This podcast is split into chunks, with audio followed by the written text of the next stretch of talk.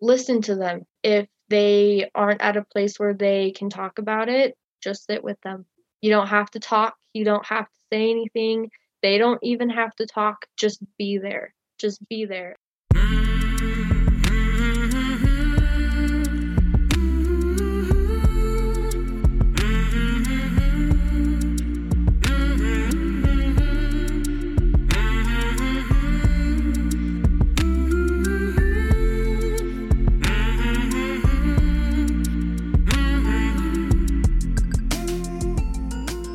Hey there, my name is Sean, and this is Suicide Noted. On this podcast, I talk with suicide attempt survivors so that we can hear their stories.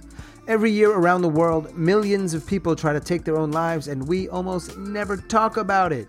And when we do talk about it, many of us, including me, aren't very good at it. So, one of my goals with this podcast is to have more conversations and hopefully better conversations with attempt survivors. Now, we are talking about suicide. So, this may not be a good fit for everybody. Please take that into account before you listen. But I do hope you listen because there is so much to learn. If you are a suicide attempt survivor and you'd like to share your story, I'd love to talk. Please reach out. Hello at suicidenoted.com or on Facebook or Twitter at Suicide Noted. Special thanks to all of our attempt survivors who have joined me on this podcast and everybody who listens. If this is your first time or you come back week after week, thank you very much. And if you'd like to help us out with a financial contribution, even a small one, it would go a long way. There's a couple of ways to do that, and I will include both of those links in the show notes. Today, I am talking with Alyssa. Alyssa lives in Utah, and she is a suicide attempt survivor. Hey, Alyssa. How you doing? I'm nervous, but I'm okay. How are you? Are you, why are you nervous? I just want to get this right. Yeah. All right. Well, we'll do the best we can. How are you doing? I'm doing okay. Yeah. Got some good sleep, drinking some coffee, talking to you. Very nice. Now, I know you're in Utah, but where are you right now? I am in my brother's house. I'm in a different room because they are at church right now. So Okay. I'm the only one here, except for the cat. All right. Well, this could be an interesting starting point. I'm wondering, they are a church. Yes. You are not. No. Why not? Well, it kind of goes along with my story. I just kind of struggle with faith, I guess. Like I believe in a God um and Jesus. I feel like I guess they care about everybody else but me. Ah. So, right. And you are in uh you are in Utah yes. and the uh, faith has played a role in stuff naturally in your life. Yes. This is a podcast about suicide attempt survivors. Right. People who have attempted, however they define that, and and the aftermath, and often that includes recovery or the road that they're on. How many times, however you define it, have you attempted suicide, Alyssa? Multiple. I don't know the exact number, but multiple times. How old are you right now? You're in your early 20s? I am 23. Are you sure? I think so. 23. Okay. Yeah. All right. 23 year old Alyssa in Utah. Your first attempt, how old were you? 17? Okay. 17 years old. Yes. All right. One of the questions that's a hard one that sometimes people say, "Oh, you're not supposed to ask this question." Is, is you know why? Why did you do that? Why? Not in a judgmental way, but like, why did you choose to try to end your life? That's a question I want to ask. I'm curious. That's kind of like I'm just a curious dude. You're 16, 17 years old. Mm-hmm. Some people, as you know, are like seemingly doing good. They're fine. They're on the cheerleading team, or they're playing sports, or they're in this club or that club, or in school. Do you know why you attempted suicide at 17 years old? I was abused at the age of like four, five ish by my cousin. Um, at the time, like it didn't cause a lot of emotional issues until I was a little bit older, like puberty age. So I had like a pretty good childhood, very close Mhm. with my family. I was born into a good family. And then when I was 13, 14 ish, um, we went on a vacation, just my family, oh, my abuser had just gotten back from his mission. Okay. So hang Um, on. So people are clear on this. When you say mission, this is Mormon world. Yes. Okay. Got it. So when I was abused when I was little, it was taken care of, um, like legally, everything was good that way. And then he came back, like I said, when I was 13 or 14. We went on this vacation. I was having a lot of stress and anxiety and stuff. Something happened with one of my brothers while we were on vacation. My brother was also abused by the same person when he was younger.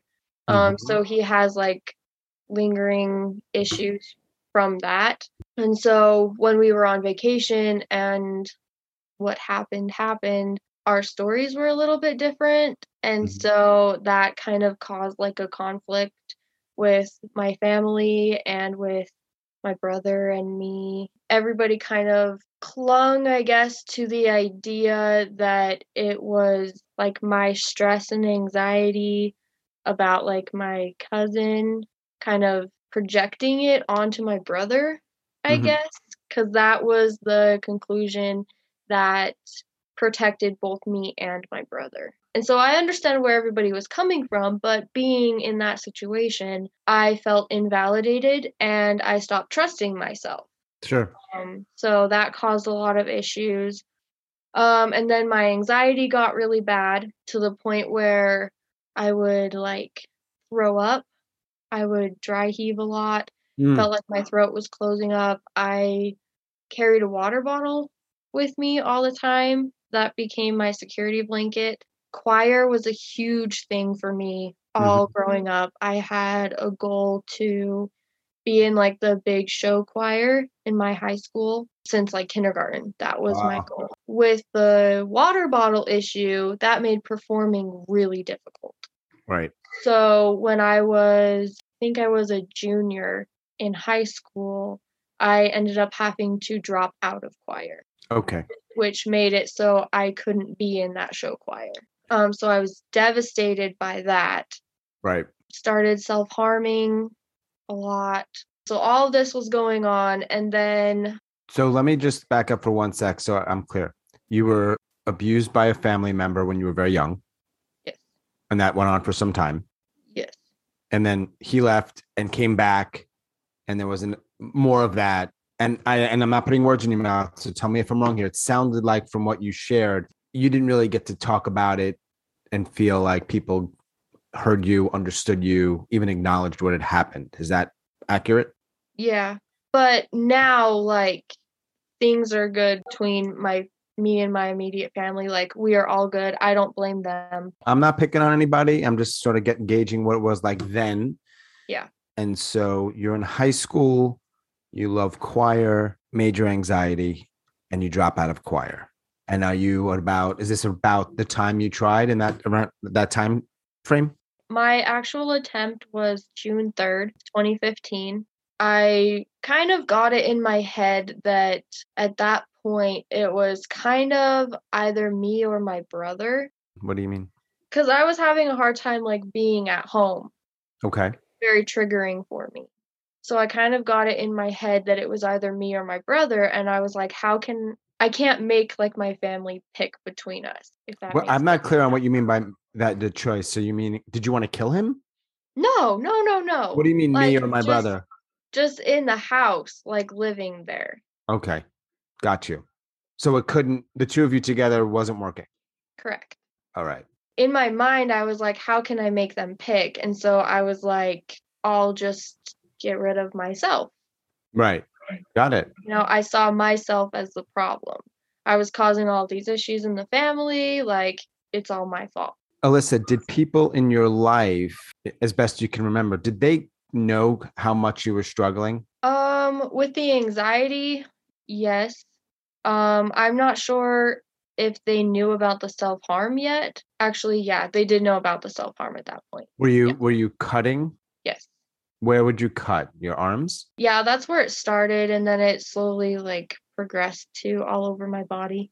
Was that right? Okay. Yeah. So all of that was, uh, you know, hey, you're getting, you're doing the best you can, you're coping, and then June third, two thousand fifteen Can you tell me about that day and what you did and what happened? So it was like really early in the morning, like two, three, something like that. I had planned on sneaking out of the house when everybody else was like asleep because I didn't want my family to be the ones to find me. I went in the bathroom, cut, and then got my bag that had all of the pills and everything in it, and then snuck out of the house. I guess I had accidentally let my dog out.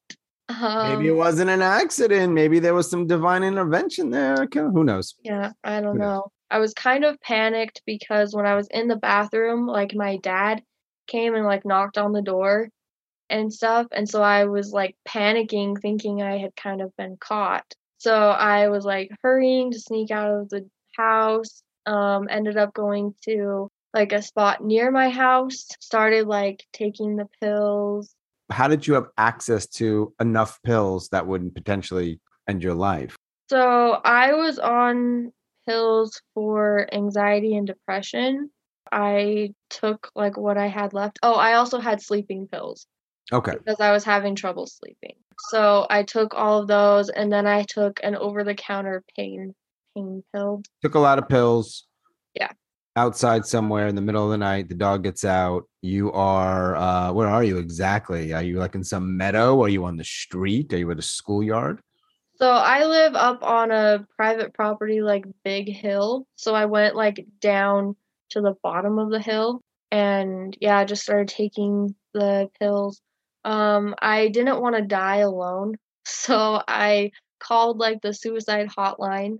All right. They took forever to answer. Yeah, I don't I don't know why, but they did and I felt like I didn't have time for that, like to wait for them to answer. So I actually I have no idea why, but I ended up calling 911 Oh, okay. thinking that it would take like 15 minutes for them to respond, you know, and by then I would, you know, I'd be gone. But obviously that didn't work. They ended up sending somebody like right away. They Okay. knew that like I was in the middle of it. Like while I was talking to the operator or the dispatcher, I was still swallowing pills. And then I heard my family coming down the hill. They were like calling for me. So I got up and took off running. And by this point, the pills kind of started kicking in. hmm So I didn't get very far and ended up laying on the side of the road because like the sleeping pills were kicking in. An officer ended up showing up, had to hold me down because I kept trying to run away. Ended up going to the hospital. I don't Yeah. remember like going there. I don't even remember how I got in the ambulance. But you remember being in the hospital. No. No. Now, now when looking back, people tell you how long you were there, how many hours or days. I was in a coma for like a day and a half or something. Um, in the ICU, um, in and out of consciousness. From what you've learned after the fact, I mean, were you near death? They were talking about a liver transplant. Wow. Okay. So I was in a coma from all of the sleeping pills I had taken. I Right. wasn't like responding because I had taken so much and my system was so overloaded Yeah. that I wasn't responding to a lot of stuff. I'm guessing you didn't get that liver transplant. You didn't need it. No. When do you get out? How many days are you in the hospital? I don't remember for sure because I was transferred to like a children's hospital and got the rest of like the medical treatment there. From there, I went to a pediatric inpatient unit. Okay. How long were you there for? Again, I don't know, probably a week. And then I went you- to a residential treatment after that. All right. So the the uh, institutions are trying to help you. Yes. So in that moment when you're 17 years old and you're in those few different places and you get out, you feel like, all right, I'm okay, or It helped in some ways. They can only do so much, you Sure. know? And at that point, like I was so, I don't know what the right word is, so convinced that I was a problem Mhm. and that I deserved to die that like I wasn't open to getting that help. your family, I imagine, knows what happened. Yes. Does your uh, broader community, be that the Mormon community or other people, do they know? I think so. I don't know how much they know. Like the ward that we were in at the time, they knew because like the bishop had come and we had some family friends came outside of my immediate family. I'm not sure how much of my extended family knows the majority of it because I think my mom probably talked to them and my dad too. What do they say, your dad and mom, particularly given the fact that you had shared about this dynamic with your brother? Do they get to learn all that and say, and what do they say? Um, I mean, they were supportive and they wanted to help in every way that they could. I felt at the time that I was suffocating Yeah. because all of the attention was on me, you know, trying to make sure like I was okay. And that was really overwhelming. And I felt, like I said, suffocating. And I felt like I was being a horrible sister and a horrible daughter because I was taking all of their time. You know, there wasn't time for my other sibling. So your life was really hard, hard enough for you to try to end your life. And then when you're dealing with the aftermath, you feel even worse because you're Yeah. taking people's time and attention and energy. And money and yeah, right. all that so stuff. it's like this vicious thing you can't get out of. Yep. So are you done with high school at this point? Are you finishing high school? Are you going to plan on a mission? What's your life like? So I graduated high school in 2016. Things were still difficult, but I was able to stay out of the hospital. About a year, I was able to stay out of the hospital, like 2016 to sometime in 2018. All right. So you get out of high school. Are you going to college? Are you working? Are you chilling? What are you doing? I was working. Okay. I know there's a second attempt coming up. In that time before the second attempt, I know it's a really tricky question. Like, are you ish kind of okay? Are you waiting? Are you planning for that day? Because you know at some point you're going to do it again. What do you, what is your mind like? So I was self harming. It got really bad, needed stitches a lot. And I think that's part of the reason why I was able to kind of stay out of the hospital for so long because I was doing self harm as a way to keep myself from attempting again. Right. I got that. Right. So in a way, it was truly coping. Yes. It was it was doing a little bit of harm, so you don't do a lot of harm. Yeah. So you are now at that point you would have been about 20? And so what's going on before the second attempt? like August of 2018, we went on another family vacation to like the same place. Um, I was stressed about that. I started dissociating. That was very, very dangerous. So Yeah. I would get two types of dissociating. One where I would pretty much be paralyzed in my body, which was very scary because I would, to a point, like know what was going on around me, but I would have no control over my body. That sounds terrifying. Yes, it it was very very scary. Yeah. Um and then the second type I would get um I don't have any memory of what happens when I would get this one. Um I would like lose control. Um I would self-harm sometimes when I would do that type of dissociating. I would try and like run out in the street. Like people had to physically restrain me Yeah. from like hurting myself. Um, and so that was going on. I felt like a lot of my freedom, I guess, was taken away because people were worried, like, oh no, when is this going to happen? Where is she going to be? Mhm. Um, I was worried about that too. And so I felt like I constantly had to have somebody by me. Um, and I couldn't drive because of this. Um, worried that I would do it like while I was driving. Um, and that would be dangerous not only for me, but for other drivers. and you're not in a major city with a subway, so when you don't drive, it's limiting. I imagine it limits your life. Yes. But I have an amazing mom, and she is my transportation. Not just my transportation, but no, I get it. Sure. she is in a position where she can take me where I need to go. Yes. All right. Good mom. She's the best. The best mom. She really is. I She bet. sacrifices so much. Do you try the second time with pills again?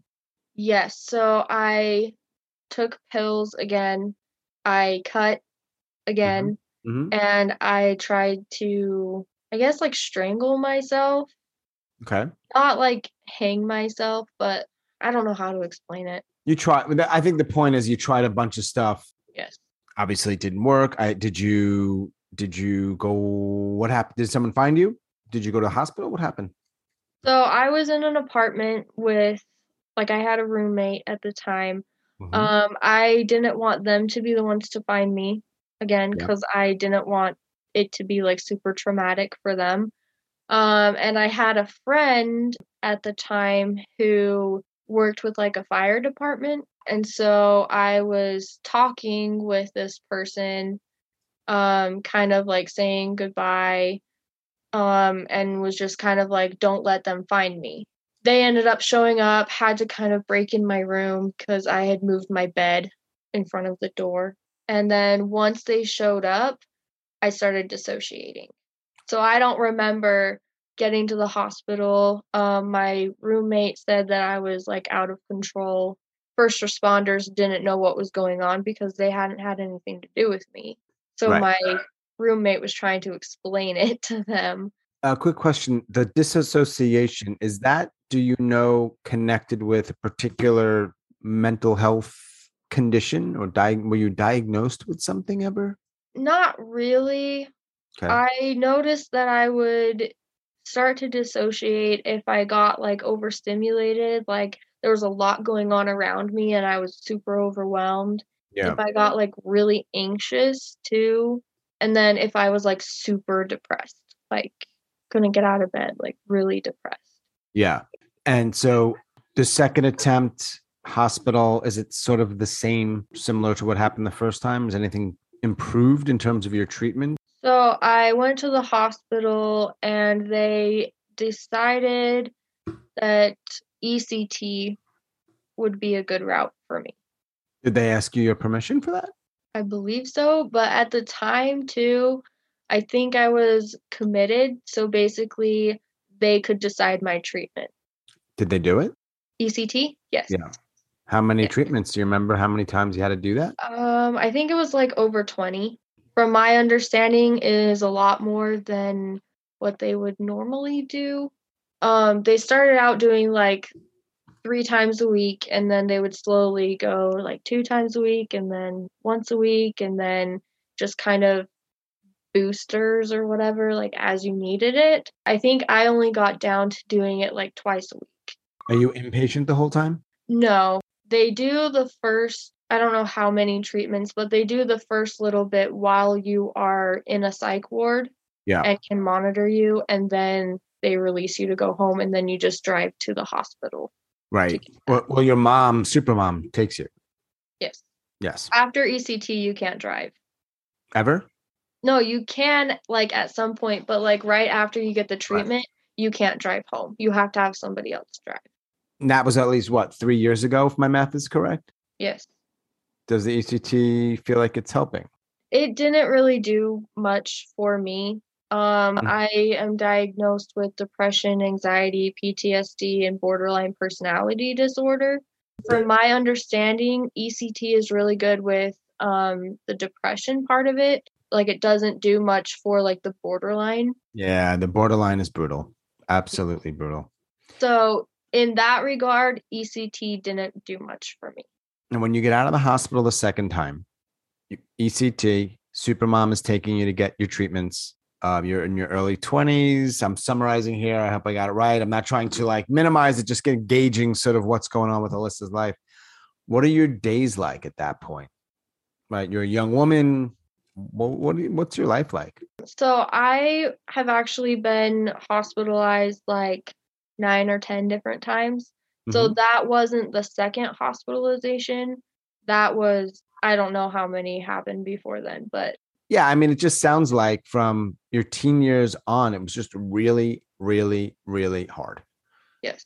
So now, when you're a young adult, post ECT, post hospitalizations, Are you working? Are you no judgments? I'm just curious. Like, what are your days like? Um, I have a really amazing job, super understandable boss. Like they've worked with me through all of this. I started working there in 2017. Oh, cool. And I still currently work there. Way longer than I've ever held a job. So kudos to you, uh, Alyssa. So they were really understanding through all of like the hospitalizations and even like my self harm. Like they're amazing. That's fantastic. Fantastic to hear that because you don't hear that that often. Right. Um, that's great. And you got a good mom. You've talked nicely about your family in general, even though I know there was some history with your brother or your cousin, I should say. You had other attempts. Yes. After the second one, right? Because you said earlier in our conversation there were, uh, I believe the word was multiple. Yes. But those uh, those first two, you sort of said were the quote unquote sort of big ones. So the other ones were more like what's the difference in your mind of those and the first two or the other two? The two that I talked about were like the planned out ones. Right. The other ones were more impulsive, Yeah. I guess. So I actually attempted several times when I was actually in the hospital, inpatient. How did you do that? I got really creative. I bet. Okay. You want to leave it at that? That's fine. So the point is you're you're trying. Okay. Did you try other times when you were outside of the hospital other than the two? Yes, there was another attempt in um, 2015. Okay. It was actually while I was in residential, um, but I was home on a therapeutic home visit All right. and I ran away with the intent to go to the store and buy pills. But it was rainy outside and cold, and the store is over a mile from my parents' house. Didn't end up getting very far, um, but I still, like, I used a shoelace and tried that way, and that didn't work. How many people in your life do you have that you can talk about this stuff with? My whole immediate family. Is that mom, dad, and one brother? How many other siblings? I have three brothers. They're all at church right now. Um, everybody but my dad. He has back issues and stuff that make it really hard for him to do a lot of things. Yeah. All right. So it's been more than two years. What's working or helping you? My job is amazing, like I said. Um, it's a small family owned business and we don't have that many employees. And so I know that they need me. And if I'm not there, then they're going to be scrambling. My animals are huge too. I have a dog. Um, she is a Pomeranian Chihuahua. She looks Okay. like a little fox. And right. then I have a cat. And those are my two personal animals. And then my parents have dogs and cats too. Big family, a lot of animals. Yes. So the uh, so more than two years it's been since you tried. You took your family and your pets and your job. Do you go to therapy or counseling? Are you on medication? That kind of thing. Yes. Um, I am on medication quite a bit, actually. And then I also see a therapist, usually like once a week. But right now, like she's pretty busy. So it's been probably like every other week or every three weeks that I get in to see her. What are the odds that uh, you'll try again? Pretty likely. I think I'm like chronically suicidal. So the thoughts are always there. It's just how intense they are. As horrible as it sounds, I kind of always have a plan, Uh huh. like the just in case plan, Mm-hmm. which really sucks. Does it? Yes. Why? If things start to go wrong, like that's where my mind goes automatically. That's I like the default. Do you still disassociate? No, I don't. Okay. Um, it was a huge issue for probably like six-ish months. Um, and then like it came on kind of suddenly and then stopped kind of suddenly too. I have no idea why.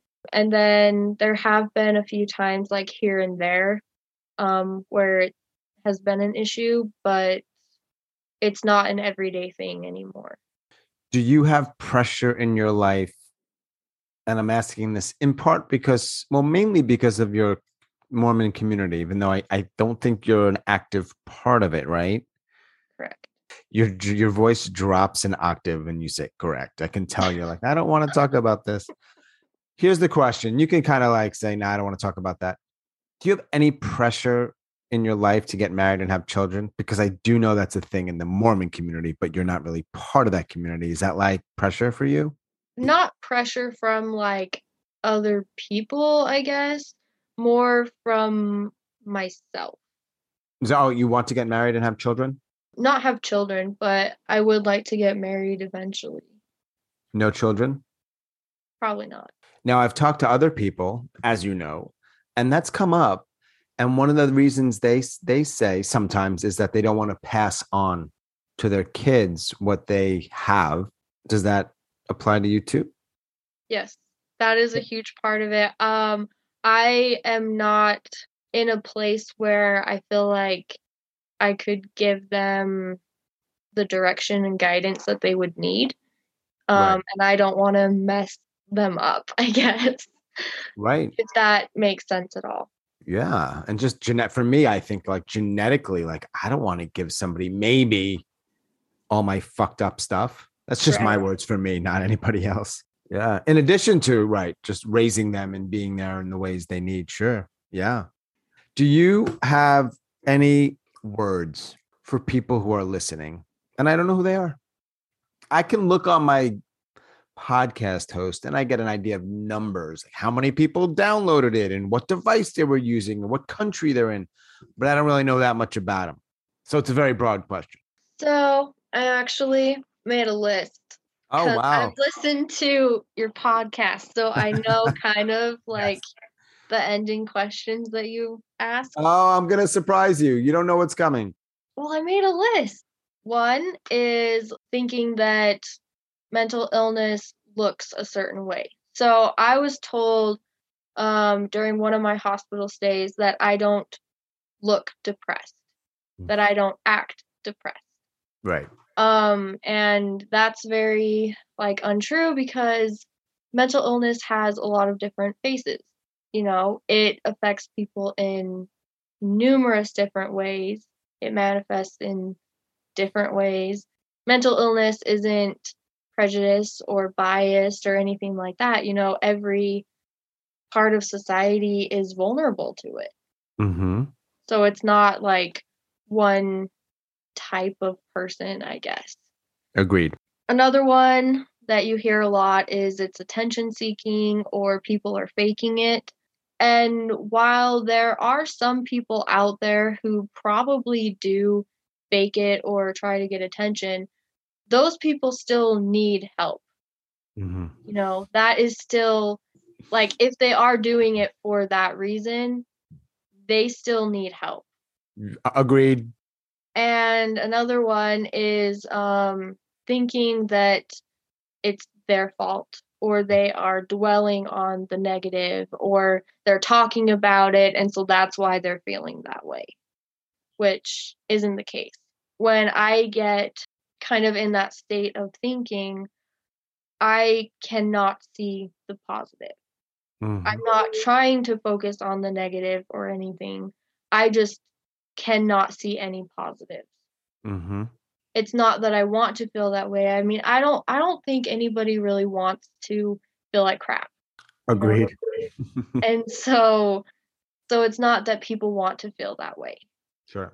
Those are the three myths Okay. And I happen to agree with all of them and 100%. Now, let us transition to the second part of your list. Yes. To the people who have um, somebody in their life who is struggling. And I'm trying to like come up with things that I haven't heard other people say on your podcast. One is um, validate how they're feeling. You don't have to agree with how they're feeling or the way that they are coping with it but a huge thing is to validate it. Be like, I see you. I see that you're struggling. I can understand why you're struggling. I want to help you. That's a huge thing. Believing them too, not thinking that they are doing it for attention or faking it, but like believing them, take it seriously because it is serious. Yep. Listen to them. And if they aren't at a place where they can talk about it, then just sit with them. You don't have to talk, you don't have to say anything. They don't even have to talk, just be there. Just be there. And then also like invite them to do things. Mm. Because a lot of people feel alone and feel like they're a burden. I mean, they may say no, that may not be helpful for them, but at least they know that you want them there, that you want them around. To people who are struggling, um, one thing that helps me is not thinking of it in like being here in five years or anything like that. It's more kind of next week. Like I have TV shows that I'm watching, and so be here for the next episode. And then once that episode comes, the next episode. You know, because when if you're dead, like you can't watch TV probably.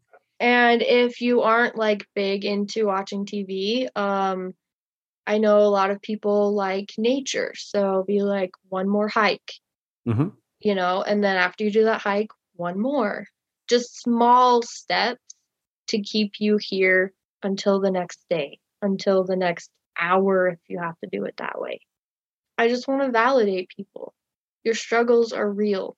hmm You know, you're not faking it. You're not alone. You're not, you know, there are so many people out there who feel similarly. And there are a lot of um like Facebook communities and stuff that you can like reach out to for support of people who have been there, probably are still there. Yeah, and reach out to me if you want to, because I am. uh Yeah, I, I'm familiar with some of those groups as well, mostly on Facebook. And if you can't find them, let me know. I'll point you in the right direction for sure. Not one thing works for everybody, so just find what works for you Yes. and go from there. Thank you for all of that. What's this television show that you're obsessed with? um, there's a lot. Um, right now I am hooked on the originals. Getting into different worlds. That's very cool. All right, the originals. Thanks, Alyssa. Um, did I miss anything? Did was there other stuff you wanted to talk about? I still think you should share your story. I I promise I will soon. Yeah. Yeah. I mean, I know I would be interested in hearing it. Oh, cool. I appreciate that. Yeah. Oh, another thing that helps me that Yes. some people would probably not agree with tattoos. Helps you. Um, I have three tattoos, and all of them are like huge for me. Whenever I go to like self harm or if I'm thinking about suicide, I have one on my wrist that says my me see it. story isn't over. Let me see it, please. All right. So what we're seeing here, the podcast, people can't see this. It's a heart with a squiggly line through it. And That's a heartbeat. Okay. and then heartbeat. there's a semicolon and then flowers. okay. Um, so the heartbeat outside of the heart, um, it kind of flatlines, and then once it hits like the semicolon and the actual heart, it starts up again. What are the words? My story isn't over. And then I have one that's right here that is a butterfly. Um, it was a matching tattoo with my best friend. Um, she actually died by suicide in February of this year. Given that you've gone through stuff like that too, do you, how do I say this? I lost my best friend years ago. Part of me, this is maybe weird, people push back, but what a part of me was like, you know, he was struggling and miserable for so long. I'm glad he's not in that space anymore, just so he doesn't have to feel that pain. Yeah. And then part of me was like, I wish you were here for all the reasons everyone would say that, right? Yeah. Um, you feel the same way? Yeah, she she had a lot of internal battles Yeah. um, that she was struggling for years and years and years with. Everybody in her life did the best that they could to try and keep her here. She was just tired of fighting it every day. So that butterfly is for her. We actually got them together. It was my first tattoo. Okay. Um, And for me, like it's by my heart. And so it kind of symbolizes change and the beauty that can come from, I guess, kind of tragedy. Because caterpillars, when they go into the cocoon, um, it's like a whole process. From what I remember, they get like crushed and it's like kind of gross and stuff. And then when they emerge, they're this beautiful butterfly. And what's the final tattoo, the third tattoo? It is like angel wings. And then in the middle of the angel wings, it says, um, always keep fighting. And it has another semicolon. It is uh, Supernatural, the TV show Supernatural. One of their um, cast members started struggling with depression and came up with this campaign um, that's always keep fighting. It's for suicide awareness and self harm and depression, like all of that stuff. It's just awareness for that. Those are my three tattoos. Nice. And they help me a lot. Good. Very good. Nice. Semicolon.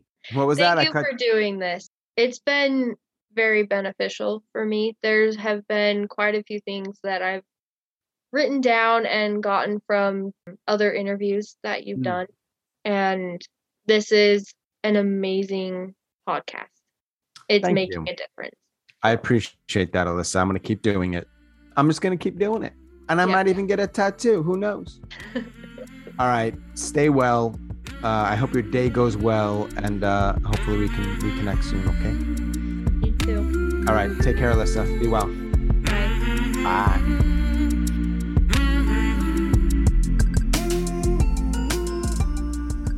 As always, thanks so much for listening and all of your support, and special thanks to Alyssa out in Utah. Thank you, Alyssa. If you are a suicide attempt survivor and you'd like to share your story, I'd love to talk. Please reach out. Hello at suicidenoted.com or on Facebook or Twitter at Suicide Noted. That is all for episode number 71. Stay strong, do the very best you can. I'll talk to you soon.